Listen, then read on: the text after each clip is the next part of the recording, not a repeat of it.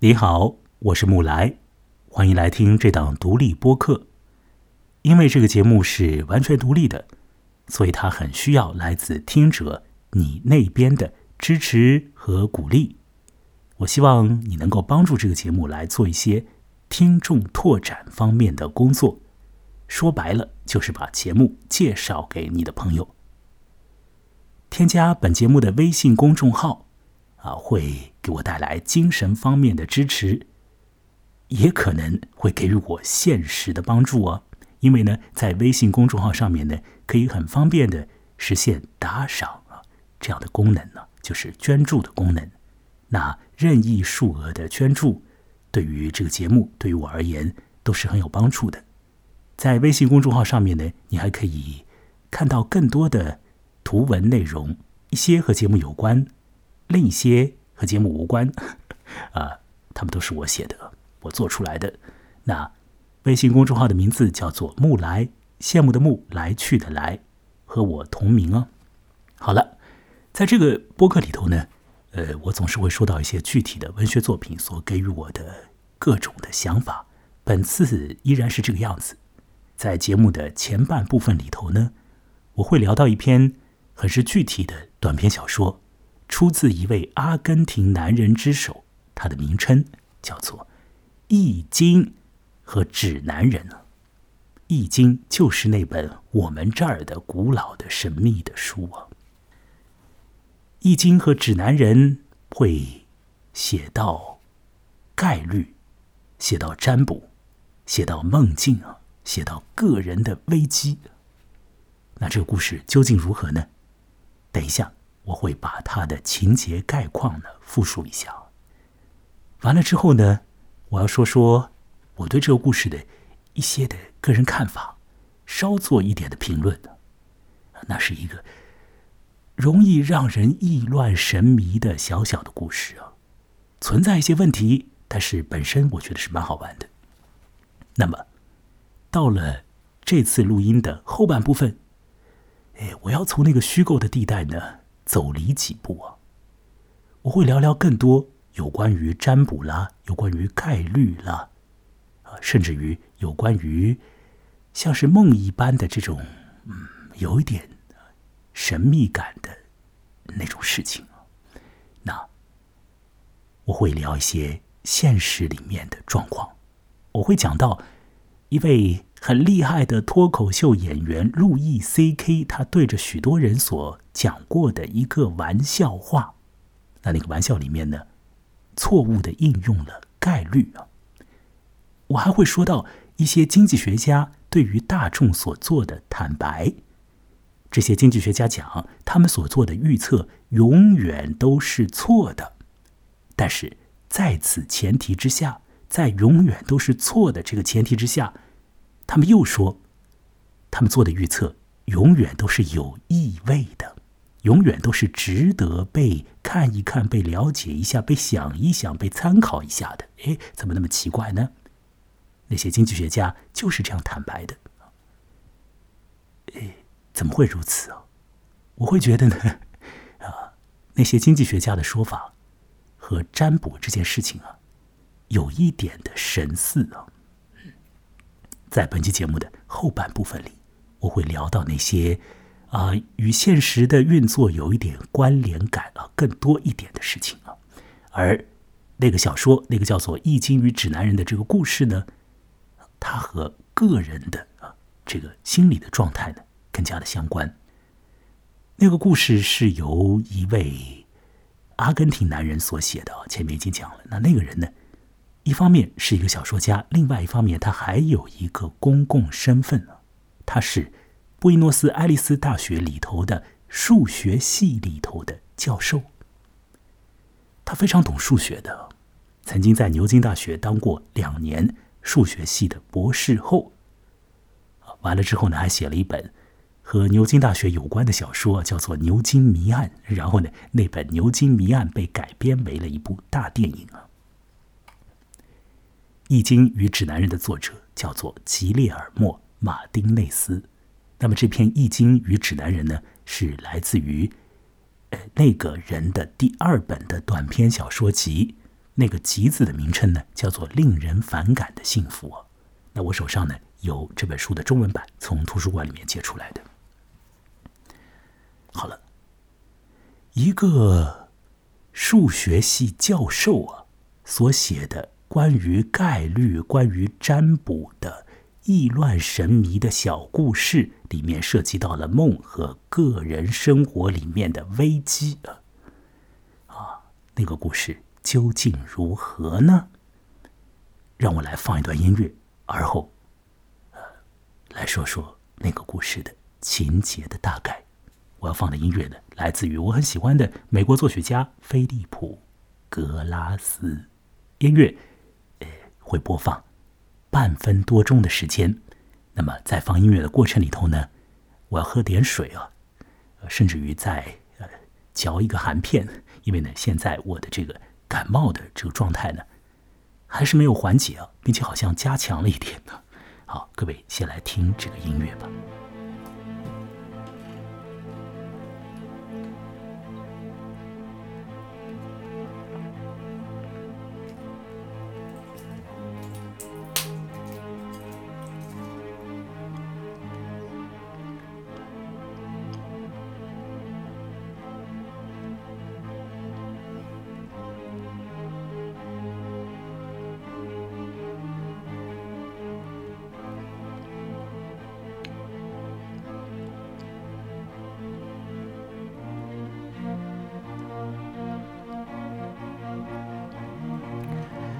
短篇小说《易经与指南人》是一个以第三人称来进行叙述的故事。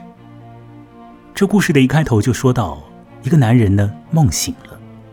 那个男人当时是在一家医院的病房里面呢，陪伴着他的不省人事的女儿。那他的女儿呢发了急症，被送到医院去了。这个诊断的结果还没有下来。看起来，呃，预感当中，那个病呢是蛮严重的。那么那个晚上，那个男人呢就陪在他的女儿的身边，睡的当然是很不好啊。那么在这个浅层的这个睡眠状态里呢，他就有了一种梦。小说一开头呢没有对这个梦呢做具体的描绘，但是随着这个故事啊，呃，慢慢的展开，我想我们作为读者呢可以约略的。知道啊那个梦呢，它必然是一个噩梦，并且在这个梦里面出现了相当之啊瘆人的状态啊，不是一般的噩梦，涉及到了一个人杀死他的亲人。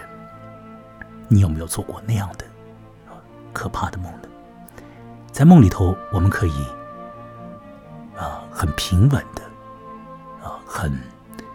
没有这个感情起伏的去面对一些事实上是很麻烦、很可怕的事情的。梦有这样的一个效果，它会帮我们去处理情绪里面的那种负面的东西的。好，这小说一开头就说那个男人在陪夜的过程之中做了一个噩梦，噩梦里头他亲手杀掉了亲人，有可能就是杀掉了他的女儿。那后来这个梦就醒过来了，男人当然是很是，啊，这个心里头啊很是惶恐啊。那么他看到呢，病房的门呢被推开，那时候一束光从打开的那个门里面就照射进来啊，投射到了一张空病床上。那张病床上呢，原来是躺着一个女孩子的，是别家的女孩子。但那个女孩呢，在前面几个小时已经被抬出去做抢救了，啊，没有回来。大概呢，抢救呢遇到了很大的问题，甚至于很可能是失败掉了。好，从打开的病房门里面走进来了一个女人，那是那个男人的妻子，她是来接替这个男人的工作的，打引号的工作，就是继续来陪女儿嘛，是吧？那这位妻子呢，和他的先生讲啊，你得去工作，所以我继续来陪我们的女儿。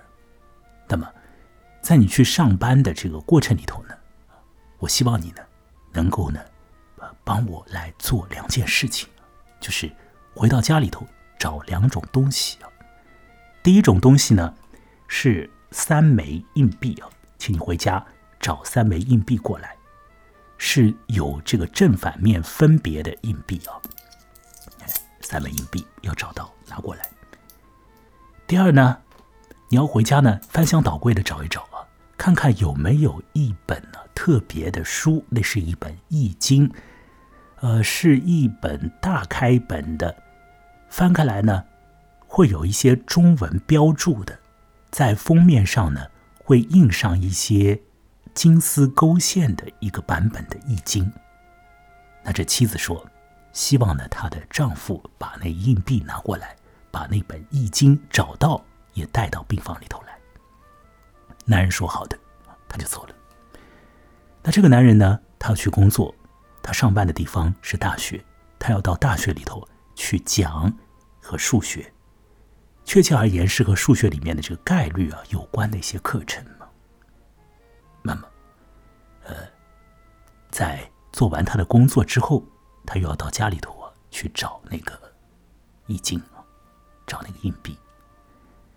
硬币是很容易就找到了，但是那本特别版本的易经，它是遍寻不着啊。打开了很多的箱子，但是没有找到那本易经。曾经在一段时间里呢，他的妻子是会。很入迷的、很沉醉的去翻阅那本书啊，同时手上面拿了几个硬币，在那边摆弄啊，还诶弄了一张纸，折叠一下，在纸上面呢画很多的线条。那显然他就是在用那个硬币啊做一种占卜嘛啊，再把这个占卜得到的信息记在那个纸上面啊，翻开那本书，找一些对应的解释。那么他的老婆呢？是在几年以前，他们家里头的这个大儿子突然得了病之后，就一度很沉迷于去翻阅和研究和实践易经的。那么很不幸，他们家的大儿子呢，啊不治身亡了。儿子死去之后啊，那本易经也就被搁置了下来。那么现如今，女儿又突然发病。甚至于是不省人事，这个时候，做妻子的又想要去翻开那本老书啊。这本老书那个版本的《易经》，男人找不到。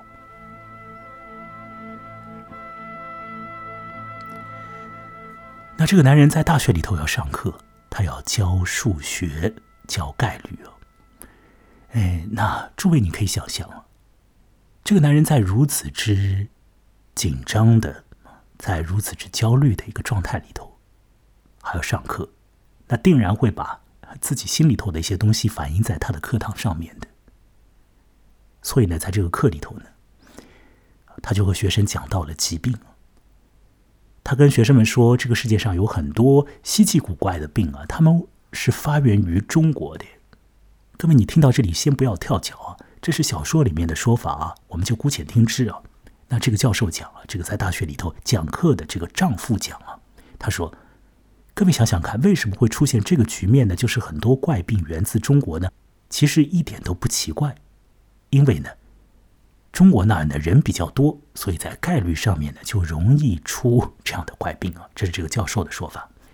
随后呢，这个男人呢又聊到了梦，他和学生讲啊。你们有没有做过在梦里面呢，把亲人杀掉的啊这样子的这个残忍的这个状态？有没有在梦中做过啊？如果说一个人在梦里头杀掉了一个亲人，结果到了第二天，那个亲人他当真就死了，那么诸位同学想想看，这是不是非常的灵异啊？非常的不可思议和令人惶恐啊？有神秘的力量介入下来了，是不是这样呢？然后这个教授讲，恐怕非也，因为呢，这样的状态用概率依然是可以解释的。于是这个教授就说啊，他说：“诸位，我们来做一个习题啊，做一个做一个题目好了啊。就说呢，一个事件呢，呃呃，一个人在他的一辈子的每一天里头啊，都可能会去死啊，这是事件一啊。那事件二呢，就是每一天的晚上都有另外一个人梦到啊啊，把那个人给杀掉啊。那另外一个事件，事件二，那这事件一和事件二相联系的这个呃接续发生的这个概率是多少呢？可以算出来的。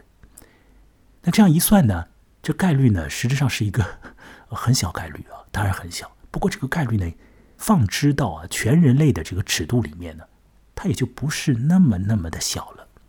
所以这个教授说，大家看，这个世界上就是有人会当天夜里做到杀掉他的亲戚，那第二天那个亲戚果然就死掉了。那这件事情用平庸的概率即可解释，不一定。是神秘的，不一定是灵异的。那在那堂课的课间休息的时候呢，有一个女生跑上来，呃，问教授一些问题，也是对教授刚刚的讲法呢做一些质疑啊。这个女生说啊，教授，你方才所讲到的那种状态呢，那个在数学里面的这个概率上的这个状态呢，我们也懂啊。但是呢，好像你在说的事情和那所谓的占卜啊，不是一回事。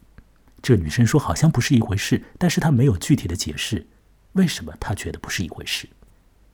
随后这个女生又讲，他自己呢常常会给自己做占卜的，会使用一本易经来做占卜。女生说。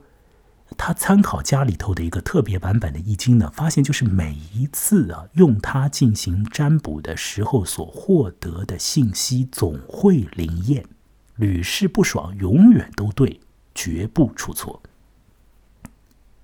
那女生说：“这个局面，教授，你又如何解释呢？”啊，这是我本人的亲身经历里面的真实的事情啊，我就占卜一次就是对一次。教授说：“很好解释啊。”用平庸的概率就可以解释了。你这样想吗？这个城市里面所有的人都开始使用易经来进行占卜了。那么第一次占卜下来之后呢，啊，有一半的人，他们得到的这个信息和后来发生的状态不相合。那么那一半的人呢，就放弃易经了啊。那么余下来那一半人啊。占卜到的结果和现实的局面相合的那一部分人呢，就继续相信易经做第二次的占卜。那么当然，有一些情况啊是占卜到的和现实发生的又相合了。那么有一些呢可能会有一些分别。那教授就说，这样一次又一次的进行下来之后呢，那就会有一个人啊，他就是每一次啊这个占卜下来都是对的。也没有什么稀奇的，这就是一种概率啊。雨生听到这个教授讲到那儿呢，他也不讲话了。教授倒是问了一个很怪的问题，问那个女生说：“请问一下，你所使用的那个易经是什么版本的易经？”女生就讲了，是当初有中文的，封面是黑的，上面还有金边的之类的。教授就说：“那如果你在用那一本易经的话，那么请问你是不是可以？”啊！马上回家把它找出来，并且借给我。于是，一听教授提这样的要求，觉得相当诧异啊，因为前头那个教授还说没有什么神秘的，通通用很平庸的概率就可以解释了。可是，才隔了几分钟，就又说要借一本易经，这怎么回事呢？女生还是回去啊。拿来了这本易经，回到他的宿舍里，把那本书拿过来了。于是教授就带了那本书，以及他的惴惴不安的心，回到那个病房。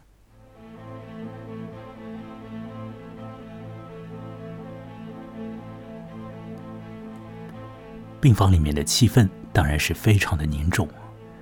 妻子看到丈夫之后，就马上问啊。硬币有没有拿过来啊？那易经有没有带过来？丈夫说：“硬币在这里了，易经呢也来了，但不过它不是你以前用的那一本，而是我借来的一本，和你以前用的一样版本的一个易经啊。女人说可以的，没有问题的。然后，他就摊开他的手，把三枚硬币放在手上面，攥紧它们，凝神有所思，而后很郑重的掷下这个硬币，做一次这样的动作。他要拿起来，再做一次这样的动作，要这样反复的做，啊，做六次这样的动作，他在进行占卜。他要求问的，一定和他女儿的这个健康状况有关啊，一定是求问那样的问题。那他所做的这个占卜的这个方式呢，是在中国这里古已有之的使用硬币的这个正反面的分别的区隔来进行啊，这个关于六十四卦的这种占卜啊，叫做六爻占卜法。那么，占卜所得的信息是如何的呢？我们不得而知，因为小说进行到那里已经戛然终止了。我们所可以知道的只是，那个女人在做占卜，而那个男人呢，那个做了梦，梦到他杀掉了亲人的，很惶恐的、很焦虑的，呃，在课堂上用一些平庸的概率解释神秘的现象的那个男人，他非常全神贯注的在期待着。至少是在等待着一个由硬币所产生出来的和易经有关的图像，以及关于那个图像的解答，由那本书所带来的一个解释。那本书永远不会出错，永远不会，所以要等待那个完全正确的解释。这就是吉列尔莫·马丁内斯这位数学系的教授所写的故事《易经与指南人》。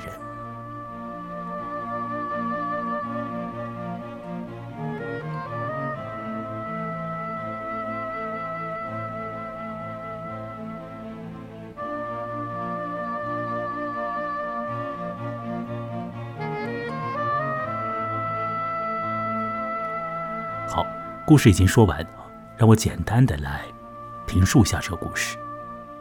我觉得呢，它不是一个非常好的短篇小说，呃，但是它确实建立起来了一种很特别的恍惚感。数学家呃用概率去去解释了一些问题，但是呢，当一些真实的问题与他的个人密切相关的时候，这些问题又变得。不像是在解答数学题那般的，这些问题变了一个样子，产生了新的压力。平庸的概率，呃，可以解释它们吗？变得很困难。而占卜这件事情，好像显露出来了它的意味。概率这个事情在数学上是确切的，当然是确切的。数学里面的各式各样的状态，基本上总被认为是确切的，否则数学的这个宇宙就坍塌掉了。当然，你可能到了一个位置之后，学到了一定的境界之后，进入到了数学哲学的这种思考的模式里的时候，你可以质疑一些事情，你可以做更深层次的思辨。但是，一般而言呢，在做数学研究的时候，在我们应用数学的时候，我们总是要确定我们所在做的。这个所有的与数学有关的工作和推演，它都是完全的确切的，概率完全的确切的。但是呢，概率是作用在啊一个大数字之上，或者是作用在一些的这个数目之上，而具体到个人的，具体到这仅有一位的你呢，那。情况好像就没有办法再用概率的这个解释啊，去寻得一种安慰了，好像是那样的。而在那种局面里，占卜的意味也就自然而然的浮现了出来，是这个样子吗？好像是那样的。让我再来放一点这个音乐，我喝口水，完了之后要来说说这个路易 C.K. 他所说过的一个笑话。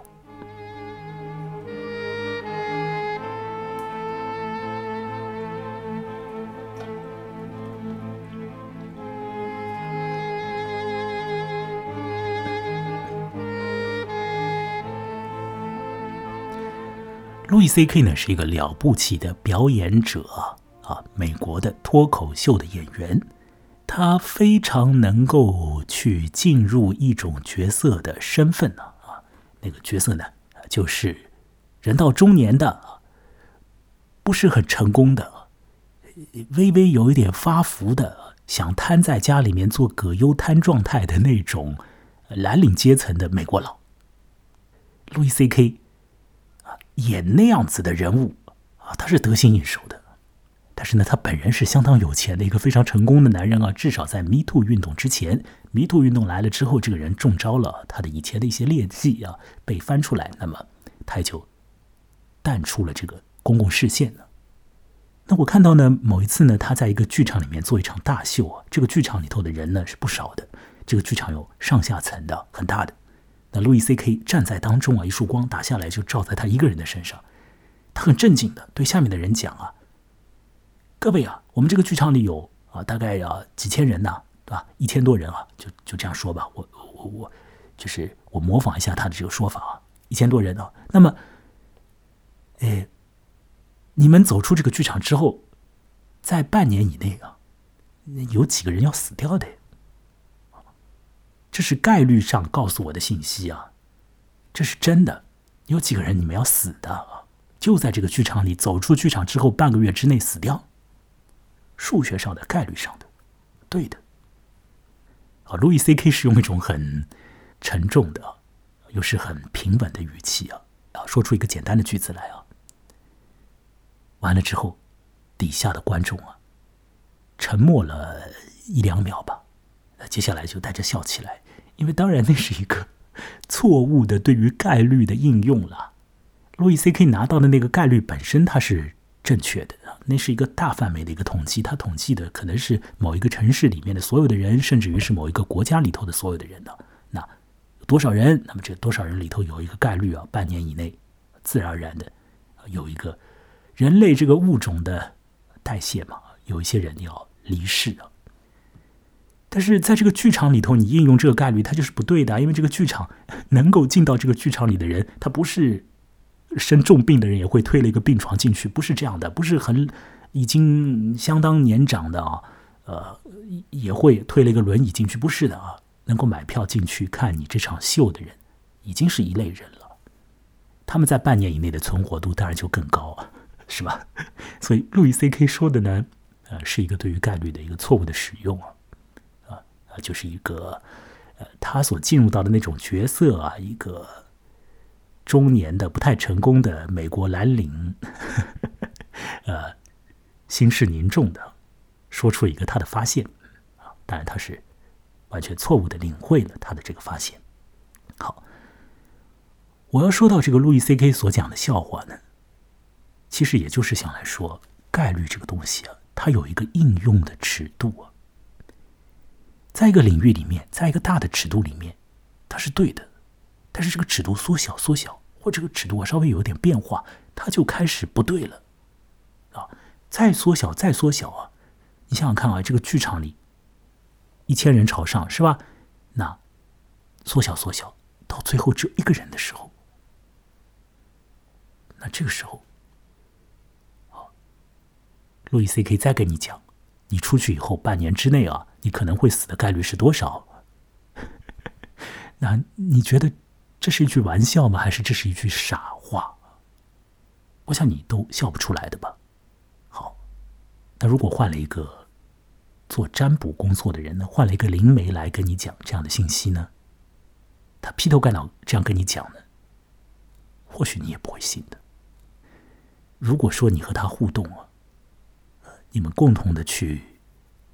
得到了一个什么复杂的信息，而后对这个复杂的信息有一些多种可能性的解读，在这多种可能性的解读里面，有一种解读是说，请你要注意你的健康。这时候你会不会愿意去注意你的健康？我先把 我要讲的这个和路易 C K 有关的事情呢，讲到这个地方。接下来我要说说我在做录音之前一两天的时候所听到的一些经济学家们讲的话，很有意思的哦。我不知道呢，你对经济学呢是不是有一点的了解啊？我在大学里头呢还修了一门课，微观经济学啊，呃是必修课，呃呃，其实我对经济学是非常不懂的，但是呢，我约略的晓得一件事情，就是经济学家们所做出来的预测、做出来的推测，好像呢总是就是听听就可以了，不必要完完全全的去相信的。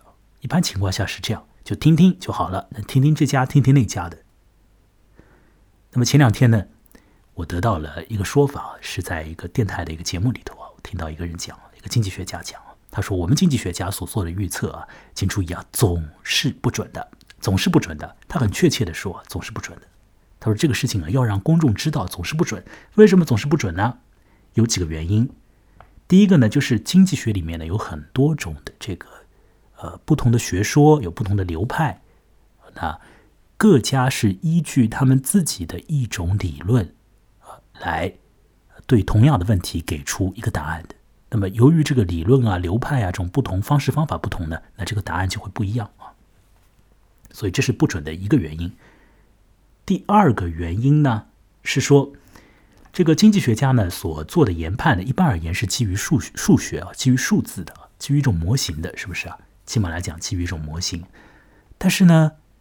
这个世界上的人的心理和行为呢，你很难用一个叫做模型或叫做数字的东西呢，去把它给限死。所以呢，这也就导致了经济学家预测不准。呃，然而呢，在这样的前提之下，公众呢还是要去参考一下经济学家的意见啊？为什么呢？啊，有原因。因为呢，经济学家们所给出来的预测啊，它虽然看上去是一回事情，但是呢，你可以对它进行一个你的主动性的解读。这种预测是你你自己要参与进去进行解读的，啊，就是你在相信它之前，你其实自己在心里头啊已经做了一些啊心灵工作。再去解释这个经济学家的预测了，那经济学家们也希望你有这种主动的解读。那么这个主动的解读工作，自然也就包含了要参考不同的各个流派的不同理论的这个学者给的意见。那么同时呢，也不能够只看数字啊，不能够只看一种模型等等等等的啊，要晓得人性的多变啊之类的。那诸位，你听上去是不是这好像是废话一般的吗？是吧？又有用啊，又不准，这是什么东西啊？是不是和占卜有一点像啊？啊，占卜你得到一个结果之后，这个结果也不是总是那么的明明确确、分分明明的呀，它是要有人来解读的呀，而且各家解读的会不一样的。啊你做一个易经的这个六爻占卜啊，呃，我其实也是在录这个节目之前呢，才去研究了一下，才约略的知道了一下这个占卜的做法，就用三个硬币就可以做的。这个，你用这种方法做这占卜的时候，你得到的是一种图像，或者讲是一个图像以及另外一个有变异状态的图像啊，因为你在用三枚硬币啊投下去的时候。这个出现其实会出现四种结果，这个我不去具体的讲了。那反正呢，你你三枚硬币啊，投六次，你其实得到一个图像，这个图像就是由呃六种线组成的。那一种线呢连连接在一起的一个线段的，另外一种线呢当中断开一点，就是这样，你就得到一个符号，得到一个卦象嘛。这个卦象就有有两个卦合成的嘛。那么然后呢？没有结束啊！你要对它进行解释啊！这个解释有的时候啊，你可以参考一些信息这个古人已经有了一些解释了，而后呢，这个古人的解释也不是那么的确切的呀。你还要进行你的心里头的你的心智活动，再做一番解释啊？那你怎么解释呢？这个卦本身啊，有一些象征性的意味。这种象征可能涉及到呃这个自然里面的状态，可能涉及到这古代中国人对于人伦的一些理解等等的。那你可以从那个角度来解释，你也可以从啊别的一个角度啊，可以从一种像是更加像是数学的一个角度解释，这都可以的。所以其实啊，你要做一个主动性的一个解释的，完了之后你才可以得到一个所谓的这个占卜的结果。因此你说，如果说占卜总是不准的，但是要做占卜，这句话是不是听起来也对啊？反过来说，占卜可能都会是准的，好像也可以这样讲，因为它依赖于你的一种解释。以及你对占卜这件事情的一个总体的看法，它绝对不是像做数学题一般的明确的一个行为，它实上是很暧昧的。好，那我说回经济学啊，呃，在这个经济学里头呢，有一个情况啊，啊，就是经济学家的预测呢，虽然说它总是不准啊，总是要参考一下，那而后呢，它有的时候啊，会影响和干预到后续的啊这个人的行为。那比如呢？我举一个简单的例子啊，有许多经济学家都预测说，这个经济在下滑，会下滑的非常猛。A 经济学家这么说啊，B、C、D、E 都这样讲啊，甲、乙、丙、丁都这样讲。这个时候呢，会出现一个什么情况呢？如果人相信了这个说法，就采取一个对应的行动。那么，当很多人都采取一些对应的行动的时候呢？有可能这个市场它就真的就往一个衰弱的这个状态走了，有可能这个经济啊，它就确实是变得不好。你得到一个结果之后，你对它有一个解读之后，你相信它之后，你对它做出一些行动之后，有可能会有一个反馈啊，这个反馈呢，让你的这种相信呢变得更像是一回事情。因你想想看，这个是不是和占卜又有点像啊？啊，你得到一个啊。用用易经吧，我们还是说用易经吧，得到一个图像啊，你对它呢进行了一番的你的这个认真的研判呢，认真的研究和解读啊，然后呢，你再参考了古人所写的啊，这个句子都怪怪的这样的这种老早的这个啊文档里面的这个信息啊，你参考了他们，综合你的心思啊，那对这个图像你有了一个你的解释。然后呢？你认为这个解释朝向一个正面的方向，或者还是一个负面的方向，还是怎样？那你就有一个相应的你的这个行动啊。这个时候啊，会形成一个反馈的，会让你原本身所相信的那件事情呢，就真的成真了。各位，是否是如此的呢？好，让我说回小说《易经与指南人》啊。我自己呢。有种感觉，我觉得这个作者那位数学系的教授和数学的博士后啊，呃，未必对于易经有很深的研究哎，嗯，好像他会感觉到啊，通过掷硬币啊，那么得到了一个符号之后呢，就可以在一本对应的书里面得到对于那个符号的很确切的一个回应和一个解说，那么拿到那个解说。他就得到一个答案，是这样吗？啊，不是那样啊！我前面已经讲过了，要有很多主观的解释的，会有很多可游走的空间的。你问题怎么问啊？你怎么答？呃，这个符号产生的一些呃主观的联想是怎么样的？呃，以前古人所写的啊那些。有权威性的文字又是怎么样用暧昧的方式去解释那些图像的？啊，这里头有很多种啊啊可以游走的这个区域的。当然，卦象本身会有一种总体上的就是偏吉还是偏凶的这样的一个大的那个方向还是会有的。但是，呃，在很细节的地方啊，当然就可以做很多种的这个主观的这个应用了，是不是这样呢？我想是那样的。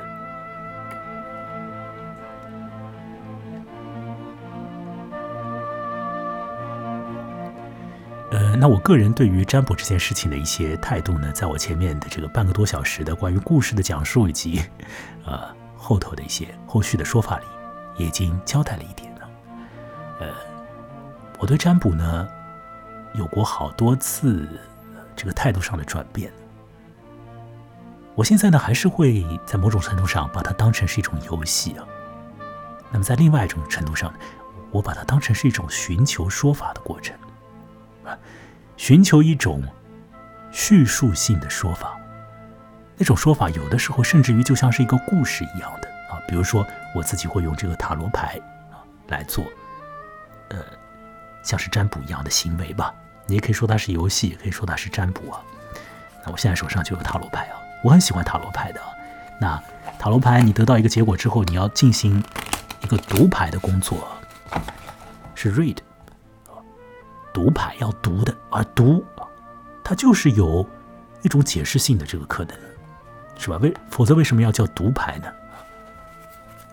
那你要读它，你要读一会儿，从中你可以得到一些叙事性的这个说法，可以讲出一个故事来了。根据这个牌讲出一个故事来，而这个故事呢，和你心里面实际上是会发生呼应。那么如果说，啊，你给别人做占卜啊。你们在交流的过程之中，实质上也会有一个互动的，啊，对这个讲出来的话，对这个故事和这个牌面的关系啊，实质上里头有很多种的这个空间呢，啊，是可以去，如果把它当成是游戏的话，就说是去玩味；把它当成是一个占卜的话，就说是去这个研究判断，是吧？有一个暧昧的空间，有一个有趣的过程呢，有一个你需要去认真对待啊。这样的一个，你越认真呢，就可以越从中得到更多信息的这样一个过程。我是觉得占卜是很有意思的一个事情，我现在是这样想的。那我我自己也会继续的用塔罗牌啊玩一些事情啊。那如果说 你觉得啊要让我啊和你一起来做做和塔罗牌有关的事啊，也可以来找我。呃。这次的小说以及由小说所想到的一些事情，我想呢，讲到这里呢，差不多也就已经说完了。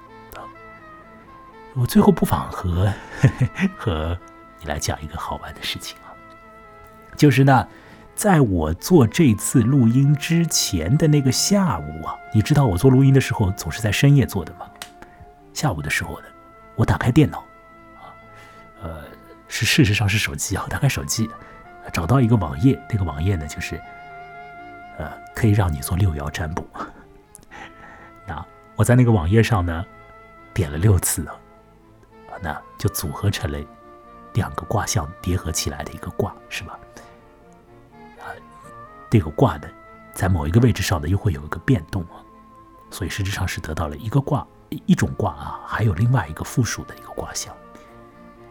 我看了一下那个得到那个主要的那个卦呢，哎，我觉得很好啊，我觉得很好。我把它发给一个 啊以前就对易经有一点点的啊小研究的一个朋友，他告诉我说啊，这个卦象很好的啊，非常好。那这个卦象是什么样的一个卦象呢？哎，啊，嗯，它叫做离为火，离为火，离是离开的离啊，为是成为的为，火是。水火的火，离为火，这个卦，呃，有兴趣的话，各位可以网上搜搜看啊，这个卦有一些意思啊，这个古人对他做了一些解释的啊，一个很好的卦。那我提的这个问题是什么呢？我提的问题就是，我这个来说这个播客啊，会有一个什么样的走向？而我得到的是离为火，很好。那么这个卦的一个变体呢，啊，得到的是什么呢？我觉得也很好啊。呃，我得到的这个这个卦象的变体啊，它的名字啊，让我看一下，我记下来的啊是叫做什么来着？啊，呃，因为我对易经啊没有研究啊，所以只是刚刚开始了解啊，呃，一些信息记在本子上啊。好，得到的是叫做雷火风啊，雷火风。呃，在这个图形上呢，就是六个线条的最上面那个线条有一点变化。那就从离为火变成了雷火风雷火风也很好哎。我对他的解读是说，本节目还是会让一些人听到，然后呢，也许会有一些人来帮助我。我从这个卦象上，从离为火到雷火风上面，我想到的是这个以上的信息啊，蛮积极的，蛮积极的哦。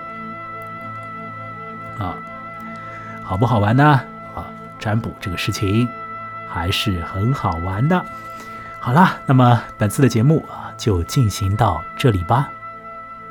我是木来啊，在上海的崇明岛上面主持这个独立播客，请你来多多支持哦。也许我们可以让卦象成真，就是让离为火到雷火风变成事实，那就需要你来帮助我了。就像我在本次节目一开头所讲的，一方面来帮助我做听众拓展啊，把它介绍给你的朋友。那么在这个介绍的过程里面呢，有概率的。就是你可能介绍五个人，四个人都说这个节目没什么名堂，完全会有这种可能。我觉得概率上就是这样的。我觉得有有个百分之二十的人呢，呃，会觉得我的这个节目有点好玩，已经是很好，已经是很高的一个概率。也许比这个概率要更要低很多，因为我这个节目难以归类啊，讲不清楚它是怎么回事情，是吧？个人对这个节目呢，也许会有种预期啊。那么，呃，反正这个节目呢，有很多暧昧的地方啊。有很多变来变去的地方啊，啊，总体上和文学有关，但是呢，好像又会讲到很多别的东西啊，所以这个啊，有可能我把这个节目啊做的矮板一点呢，反而可以很快的让更多人去理会到这是一个什么东西啊，就会呃，或许就会定听了。但反正你可以帮助我来做听众拓展啊，介绍一下。另外呢，就是现实的支持、现实的捐助，那也就是非常有用的。独立博客是需要大家来现实的给予支持的。好了，本次就说到这里了。所说的主要的内容是小说《易经与指南人》，来自阿根廷的人吉里尔莫·马丁内斯，他是一位小说家，同时也是一个数学系的教授。好，这次的节目进行完了，再会。